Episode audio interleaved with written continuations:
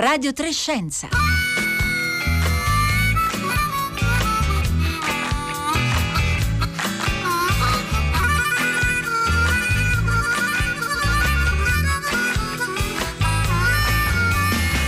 Buongiorno a tutti eh, e bentornati a Radio Trescenza da Roberta Fulci. Oggi eh, Radio Trescenza inizia con un'immagine celebre. La trovate sui profili social di Radio Trescenza su Twitter e Facebook. L'abbiamo usata proprio ieri sera per lanciare la puntata di oggi. È un disegno eh, che è diventato poi negli anni un po' proprio l'icona della frenologia, quella oggi considerata pseudoscienza, secondo la quale si poteva risalire alle caratteristiche eh, psicologiche di una persona in base alla forma eh, della sua testa. In questo disegno si vede la testa di un omino divisa in tante aree, tutte con diverse etichette, etichette come cautela, spiritualità, appetito, calcolo e così via. L'idea che a ogni porzione del nostro cervello corrisponda una particolare eh, sensibilità naturalmente è, è superata da oltre un secolo. Eppure sui giornali eh, in questi anni, ancora oggi, leggiamo spesso titoli come individuata l'area del cervello responsabile della gelosia, oppure della dislessia, oppure l'area dove si formano i sogni. Che questa sia una semplificazione eh, de- della stampa destinata al grande pubblico è chiaro, però questi titoli mostrano come le neuroscienze stiano tutto sommato un po' continuando a perseguire quel sogno di una mappatura. E questo paradigma in questo periodo però il sogno di eh, suddividere, seppure a grandi linee, il nostro cervello in base alle funzioni svolte come la memoria, la percezione, la paura, sembra crollare, sembra non più così utile. Ci sono vari segnali in questa eh, direzione. Si tratta quindi forse di scegliere altre categorie che siano più utili. Ma quali? Questo è il tema della puntata di oggi di Radio Trescenza. Come sempre vi invitiamo a partecipare 335 5634 296 per intervenire via sms oppure via whatsapp per dirci perché no anche come voi immaginate il cervello, come lo pensate strutturato. E noi eh, iniziamo tuffandoci nella geografia del cervello con i personaggi di Inside Out, fortunatissimo lungometraggio Disney del 2015 dove eh, gli scenari sono proprio le pieghe del cervello della protagonista Riley. Questi sono i ricordi di Riley. E sono per lo più felici. Che è successo? Tristezza! Ha modificato il ricordo! Va tutto bene? Tutto bene. Eh, non lo so. Riportalo com'era! Ci sto non provando. riesci a riportarlo Gioia, com'era! I ricordi base! No, no, no, no! Posso dire quella parolaccia adesso? Dove siamo? Quella è la memoria a lungo termine. Possiamo sistemare la cosa. Torniamo al quartier generale. Potresti perderti. Pensa positivo. D'accordo. Sono sicura che ti perderai là. E sui paesaggi cerebrali di Inside Out io do il buongiorno ai nostri ospiti. Franca Tecchio, benvenuta. Buongiorno, grazie, molto piacere di essere qua. Dirigente di ricerca all'Istituto di Scienze e Tecnologie della Cognizione del CNR al laboratorio LETS, che sta per Laboratorio di Elettrofisiologia per le Neuroscienze Traslazionali. E buongiorno anche a Giorgio Vallortigara. Buongiorno a lei e agli ascoltatori. ordinario di neuroscienze e cognizione animale all'Università di Trento. Noi abbiamo iniziato evocando gli spazi del cervello con Inside Out, avete sentito che si parlava proprio di un'area della memoria a lungo termine. Oggi noi prendiamo spunto insieme ai nostri ospiti da un, un bell'articolo mh, che è apparso qualche giorno fa sulla rivista online Quanta, lo troverete linkato alla pagina di oggi di Radio Trescenza. L'articolo inizia così. I neuroscienziati sono i cartografi cerve- delle diverse aree del cervello e dei suoi territori. Giorgio Vallortigara, lei si riconosce in questa definizione? Sì, mi riconosco abbastanza perché naturalmente uno dei punti di partenza della ricerca sul cervello è sempre stato quello di capire eh, dove una certa funzione o quali porzioni del cervello sono importanti per certe funzioni del comportamento. E poi ovviamente chiedersi, e quello è più complicato e difficile, attraverso quali specifici meccanismi in quel posto del cervello viene realizzata quella particolare funzione. Franca Tecchio, lo chiedo anche a lei, anche per lei la mappa è una tentazione molto forte rispetto a Sì, come funziona il certo cervello? senso io sono, diciamo, ho la deformazione professionale perché sono nata come elettrofisiologa, sono una persona che ha sempre osservato i collegamenti tra dare uno stimolo semplice e quello che succede all'interno del cervello, ma questo immediatamente mi ha un po' spostata dal fuoco sulle mappe, bensì mi ha spostata su quali sono i principi che regolano la circuiteria e l'altra eh, dimensione che mi ha spostata nella direzione di come funzionano le reti neuronali, quindi ma nella loro struttura di rete più che nella ehm, lo, posizione di determinate funzioni, è il fatto che sono un fisico, quindi diciamo, sono nata da quel tipo di osservazione della realtà. La circuiteria fa quasi pensare a no, un negozio di, di, elettricista, sarà interessante confrontare le vostre due diverse eh, posizioni durante questa puntata di Radio Trescenza. Franca Tecchio, ci aiuti a, a, a, contestualizzare un pochino questa, questa, visione da cui siamo partiti, quest'idea di mappare il cervello. Quando è che eh, certo. storicamente ecco, abbiamo iniziato a, a vederla così come una specie di Lego?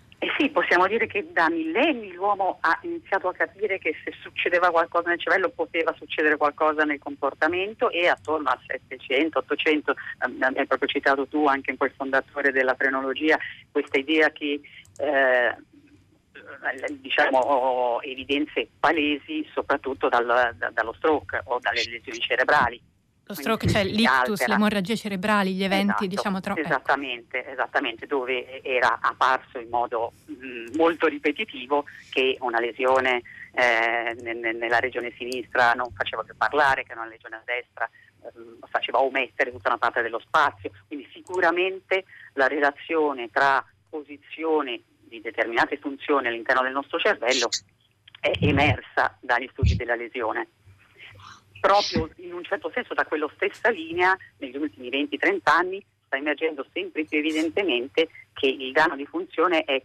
poi però legato a dove vanno a essere alterati i collegamenti tra diverse regioni del cervello. Ecco, già la parola collegamenti ci fa fare un, un primo passo concettuale importante, lo vedremo poi nel, nel seguito di questa eh, puntata. L'articolo di Quanta che abbiamo citato racconta la storia di uno scienziato in particolare molto eh, frustrato dallo stato attuale delle cose. Lui è lo scopritore di una serie di meccanismi eh, dell'amigdala, che è una parte del, del cervello e, mh, mm, che poi negli anni è stata considerata anche grazie al suo lavoro una, eh, è stata chiamata spesso la sede della paura. Lui si chiama jo- Joseph Ledoux e dice che, che, lui stesso, insomma c'è una citazione nell'articolo in cui lui dice che essere presentato negli anni come colui che ha scoperto come la paura venga fuori dall'amigdala per lui è, è un problema ed è qualcosa che penalizza l'intero settore. Questo è un esempio l'amigdala come l'area da cui nasce la paura di una eh, forse semplificazione no? che, che, che, secondo lui penalizza l'intero settore delle neuroscienze. Giorgio Vallortigara, lei è d'accordo che, che questa idea che ci siano emozioni o facoltà legate strettamente a una specifica area abbia penalizzato la ricerca delle neuroscienze in questi ultimi anni? Più che penalizzato riflette lo stato dell'arte delle nostre discipline, che è uno stato diciamo così, primitivo. Eh, il, qual è il, punto qua? Il problema è che noi utilizziamo delle categorizzazioni e delle categorie come percezione, memoria, paura, eccetera, che derivano fondamentalmente in parte eh, da una tradizione precedente e anche prescientifica di, di ispirazione, di studi filosofici e in parte da quella che è la nostra esperienza diretta, da quella che viene chiamata folk psychology, no? della psicologia del senso comune. Non c'è niente di male in questo di per sé, perché alla fin fine quello che noi speriamo è di spiegare la psicologia del senso comune. Il problema è che quella non corrisponde a tutto quello che c'è nelle funzioni mentali. Cioè quello che abbiamo imparato di veramente importante in questi anni è che gran parte dell'attività della mente non è consapevole, inconscio, non nel senso freudiano, ma nel senso proprio anche cognitivo. Allora questo vuol dire che naturalmente la nostra intuizione diretta di come funziona la mente può essere ingannevole e, e questo rischia di accompagnare anche l'attività del, del, dello scienziato o del neuroscienziato, cioè è come se la dinamica tra la parte consapevole del cervello, la mente e tutto eh, diciamo così, il vulcano che ci sta dietro di meccanismi di cui non siamo consapevoli è, è, è del tipo, assomiglia un po' alle relazioni, diciamo così, tra certi coniugi fedifraghi in cui la mente è sempre l'ultima a sapere. Giorgio Valortigara, pensiamo per un attimo alla differenza che può esserci tra una cartina eh, politica e una cartina fisica, per esempio, oppure una cartina eh, topografica. Possiamo pensare che magari non si tratti di abbandonare l'idea di una mappa, ma di eh, mappare il cervello in un modo diverso da quanto stiamo facendo finora, un po' come succede nella differenza tra i vari tipi di, di cartine geografiche. Assolutamente sì, questo è il problema. Ma guardi che questa è come dire una diatriba, un po' come quella tra natura e cultura che attraversa le nostre discipline da un sacco di tempo. Perché c'è naturalmente un problema, ma lo sappiamo da, dagli inizi del secolo scorso, da quando Lashley aveva fatto i famosi esperimenti sulla memoria, aveva provato a fare lesioni di qua e di là e trovava che la memoria non stava da nessuna parte. E lui diceva, la memoria è una funzione olistica. Dall'altra parte c'erano i dati importantissimi della clinica neuropsicologica in cui tu lì invece osservi che funzioni altamente specifiche vengono danneggiate come risultato di lesioni focali molto particolari, molto specifiche. Ci sono pazienti che a seguito di una lesione di una regione specifica del cervello non sanno più, come dire, comprendere i nomi propri, non sanno più riconoscere le facce e soltanto quando le facce sono diritte e non quando sono rovesciate. Quindi questa, come dire, dialettica tra localizzazionismo e olismo ha sempre accompagnato la nostra disciplina.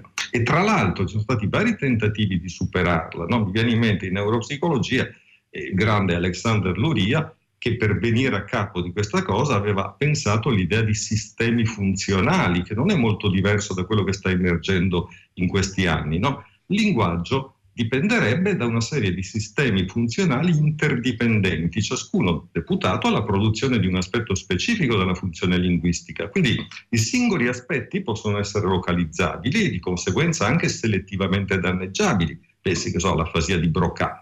Eh, ma che un tipo specifico di, di, afasia possa confermare che la zona lesa è, è, è necessaria affinché si produca un certo comportamento linguistico è vero, ma non è vero che possa essere considerata anche come la sede unica di quel comportamento linguistico.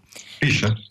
Per, per, provare a dare es- eh, qualche altro esempio, oltre a quelli che ci ha fornito lei, del modo in cui ci sono tutte queste sovrapposizioni, per cui delle parti del cervello preposte a una funzione necessaria a quella funzione, ma necessaria insieme a tante, eh, a tante altre, altre, parti, per cui poi è difficile isolarle in modo così, diciamo, li- lineare. Ehm, è emerso eh, in seguito a una serie di, di, esperimenti che sono stati condotti per osservare il cervello dei volontari durante un certo compito, che ci sono delle azioni che occupano grandissima parte del cervello eh, a cui magari insomma, non, non, non, daremmo un peso così grande, per esempio la respirazione. Quindi io magari sto provando ad analizzare che cosa succede nel cervello dei miei eh, volontari, osservo che cosa succede e, e, non è detto che tenga conto eh, del fatto che comunque mezzo cervello è già impegnato nella respirazione e che quindi quella parte va imputata alla respirazione, oppure il movimento eh, degli occhi, anche quello eh, risveglia tantissime parti del del nostro cervello. Allora, Franca Tecchio, a livello sperimentale, come si supera questo tipo di problema? Ma ehm, uno eh, diciamo degli elementi di conoscenza che menzionava giustissimamente il prof.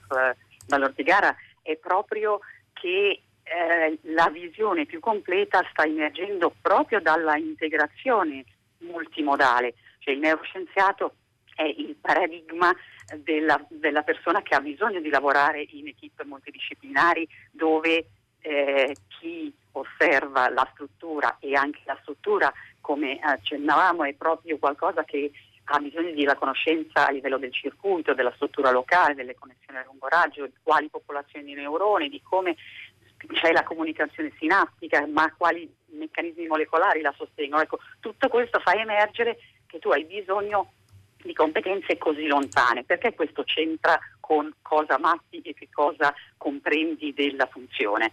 Proprio perché è sempre più chiaro, ma perché sono, si sono rivoluzionati gli strumenti di osservazione, di, di, di, di comprensione, che il sistema nervoso funziona tutto insieme, in dipendenza e lui implica il funzionamento degli altri due grandissimi sistemi di coordinamento del nostro corpo, cioè il sistema ormonale sistema infiammatorio. Quindi eh, quegli aspetti che sono sembrati così lontani perché strutturalmente è stato così complicato, pensiamo che è un centinaio di anni che si sa che esiste il neurone, quindi insomma stiamo parlando di rivoluzioni che sono possibili perché è rivoluzionato il modo in cui noi possiamo guardare anche il nostro sistema nervoso. Ecco, proviamo, proviamo a, a, a, capire eh, quali sono i mezzi a nostra disposizione oggi a proposito. Ecco, proviamo a fare una parentesi su questo.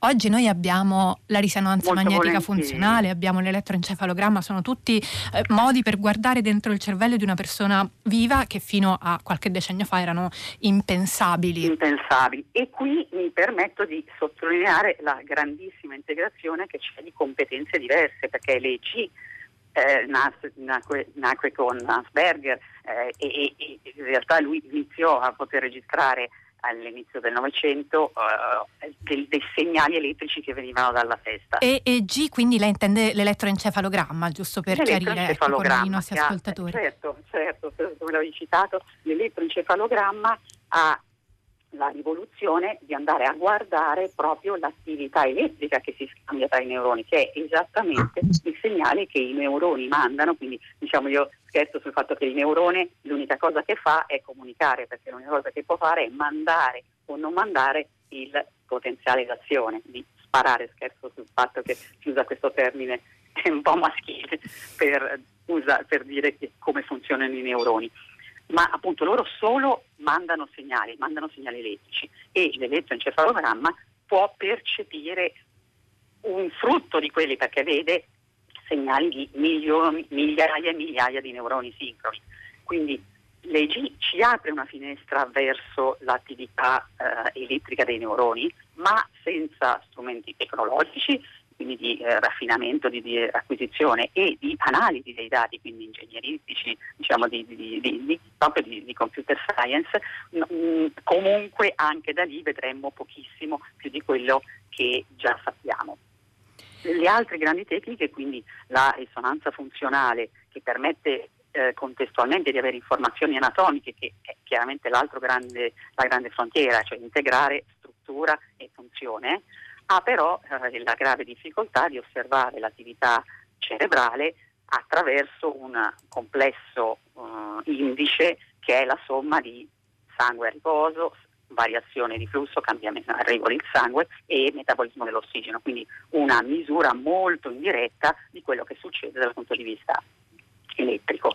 C'è un'immagine piuttosto efficace che ci è capitato di leggere sul New Yorker in cui si descrive la eh, risonanza magnetica funzionale, in particolare i suoi limiti, con eh, queste parole, con l'idea che sia un fotogramma, di fatto un unico fotogramma di una sequenza di un film in bianco e nero, come se diciamo quello che esce fuori fosse una visione molto parziale di quello che sta accadendo. molto statica.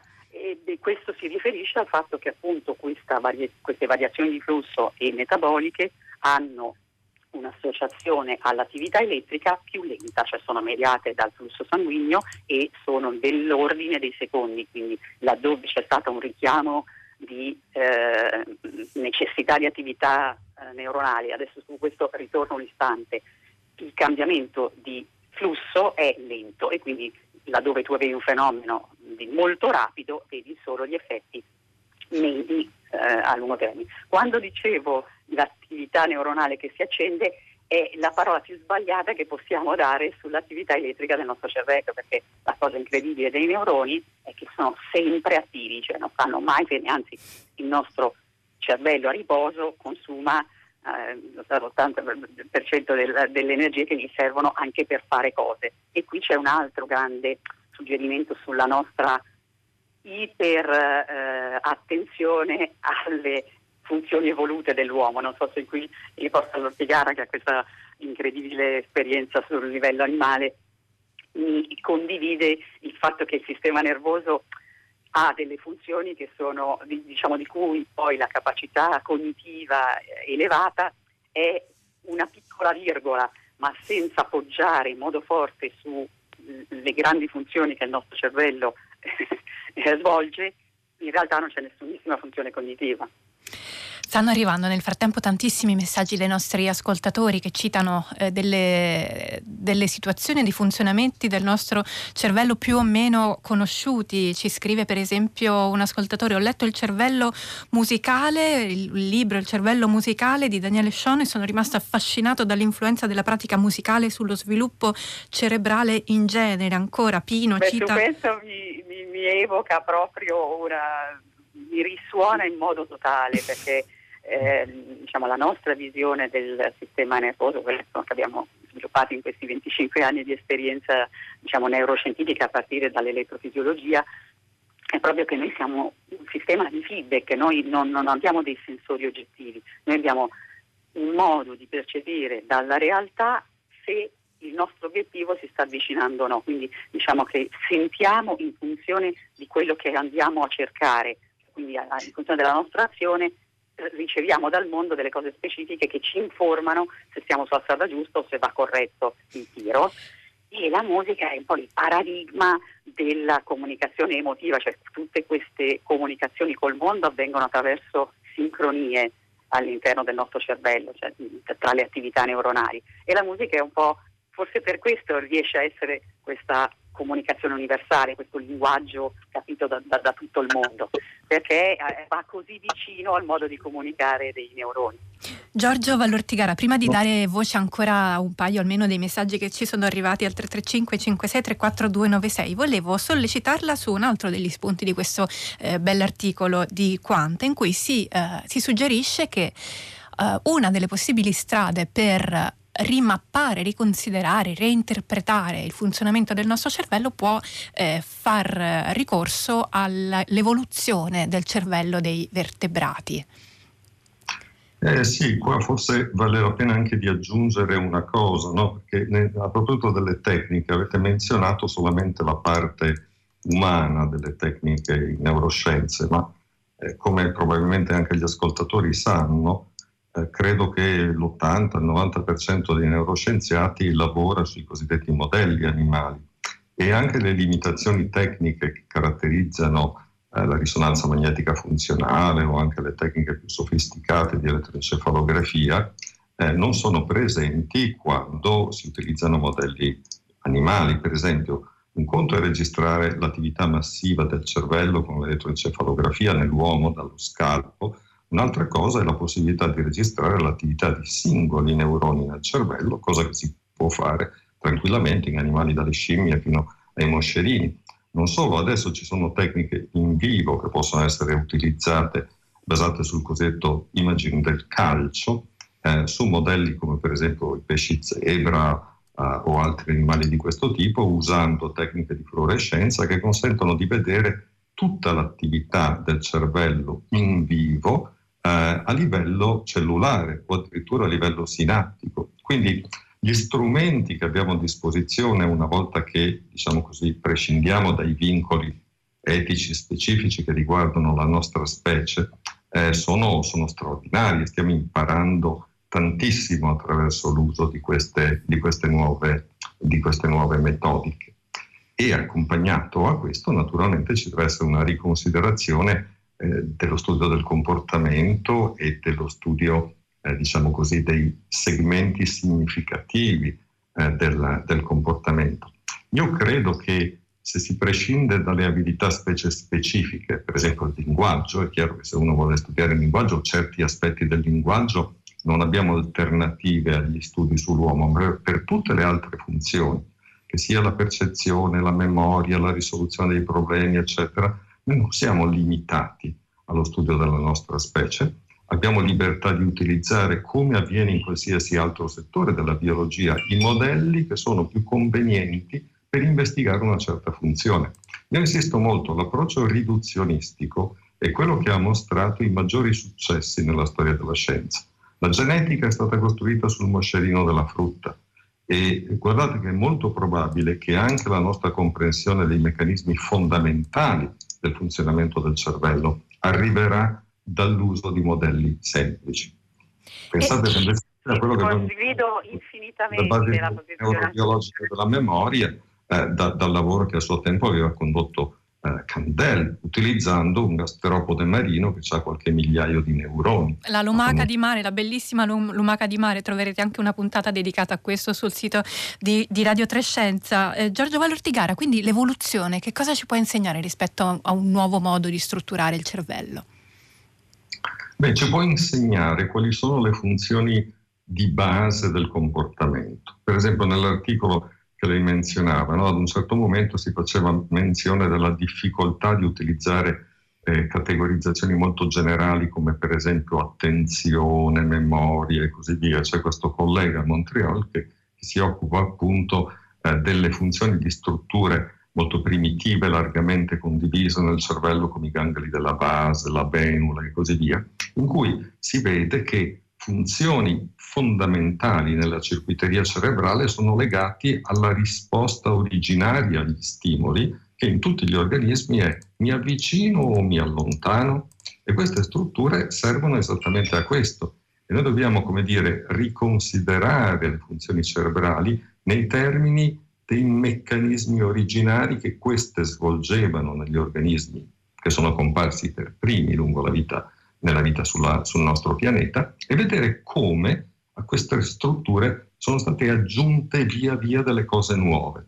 Perché, per esempio, la, la faccenda che menzionavamo del fatto che strutture diverse sembrano partecipare a varie funzioni mentali non deve sorprenderci, perché questo è il modo in cui funziona l'evoluzione biologica, che è il modo del, del bricolage. Tu hai una struttura che serve una certa funzione, se ce l'hai e puoi usarla per fare qualcos'altro, è quello che farai. Recentemente, per esempio, si è scoperto che i meccanismi della grid cells nell'ippocampo, cioè meccanismi che servono all'orientamento spaziale, probabilmente servono anche nella nostra specie alla formazione dei concetti. E che i concetti siano organizzati spazialmente è una cosa che sappiamo da un sacco di tempo. Perché? Perché lo vediamo realizzato continuamente nel linguaggio, no? quando diciamo guardare avanti, guardare indietro, eccetera. Tutta la nostra descrizione concettuale è spazializzata. Ma perché? ma probabilmente perché utilizza strutture antiche che erano in origine, strutture ippocampali o, o, di, o di, strutture vicine, eh, evolute per funzioni di orientamento spaziale. Abbiamo ancora un minuto, Franca Tecchio, io vorrei chiederle di eh, darci un'idea di un, un'impostazione che lei e il suo gruppo di ricerca stanno eh, proponendo, che riguarda il modo in cui eh, il cervello come rete possa far parte di una Mm, di una struttura che si può ripetere a diverse scale. Ci dà un'idea veramente in un minuto? Molto volentieri, molto volentieri. Noi abbiamo l'intuizione che ci sia un principio fatto proprio di feedback, sincronia e plasticità che permette appunto di adattarsi e andare verso l'obiettivo, che si ripete sia se le reti sono fatte da piccolissimi gruppi di neuroni, sempre con la definizione che la rete deve essere in contatto con l'esterno, quindi avere sensori che per cui arriva, cioè siamo connessi col mondo e con quello possiamo mantenere assolutamente la visione di tutto il, l'organismo, ma questo si ripete a ogni scala di piccoli gruppi di neuroni.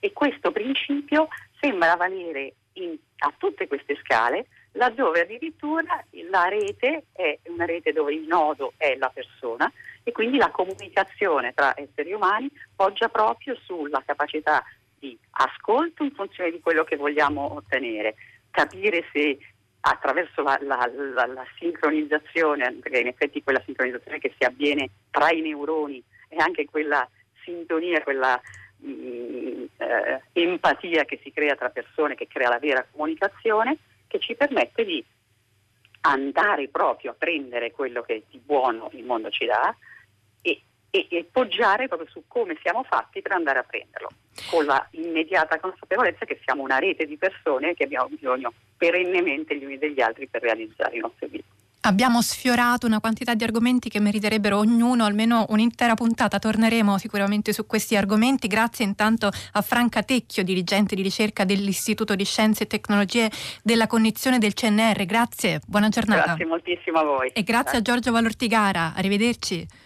Grazie, buona giornata. Docente di neuroscienze e cognizione animale all'Università di Trento. Siamo arrivati alla fine della puntata di oggi di Radio Trescenza. Insieme a me vi salutano Giovanna Insardi alla parte tecnica, Mar- Marco Motta oggi in regia e anche curatore di Radio Trescenza che è un programma di Rossella Panaresi. Oggi Paolo Conte in redazione. Ora il concerto del mattino da Roberta Fulci. Buona giornata a tutti.